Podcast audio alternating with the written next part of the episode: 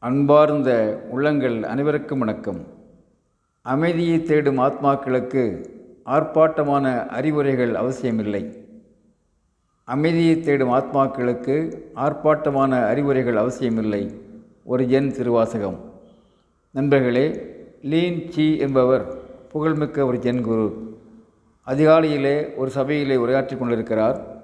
பேச்சு முடிகின்ற போது ஒருவர் எழுந்து குருவே என்னிடம் ஒரே ஒரு கேள்வி நீண்ட காலமாக இருக்கின்றது.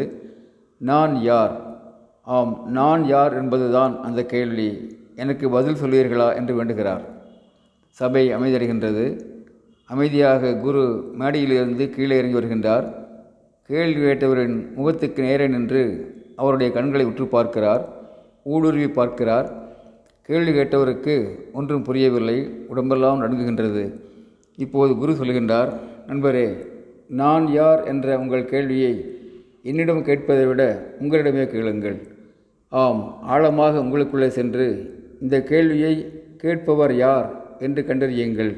மூலத்தை கண்டறியுங்கள் என்று அமைதியாக சொல்கின்றார் குரு. இப்போது கேள்வி கேட்டவர் மௌனமடைகின்றார் கண்களை மூடி தியானம் செய்கின்றார்.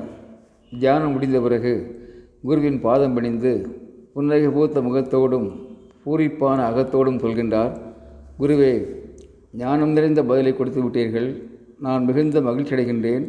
மிகுந்த நம்பிக்கை கொள்கின்றேன் என்று கூறி நன்றியோடு விடைபெறுகின்றார்.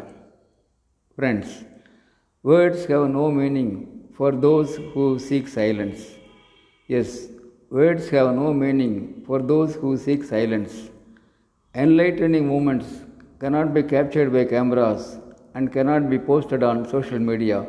Pragmatism. நண்பர்களே வெளிச்சம் வெளியே இல்லை ஞானம் வீதிகளிலே இல்லை. அது உள்ளே இருக்கின்றது.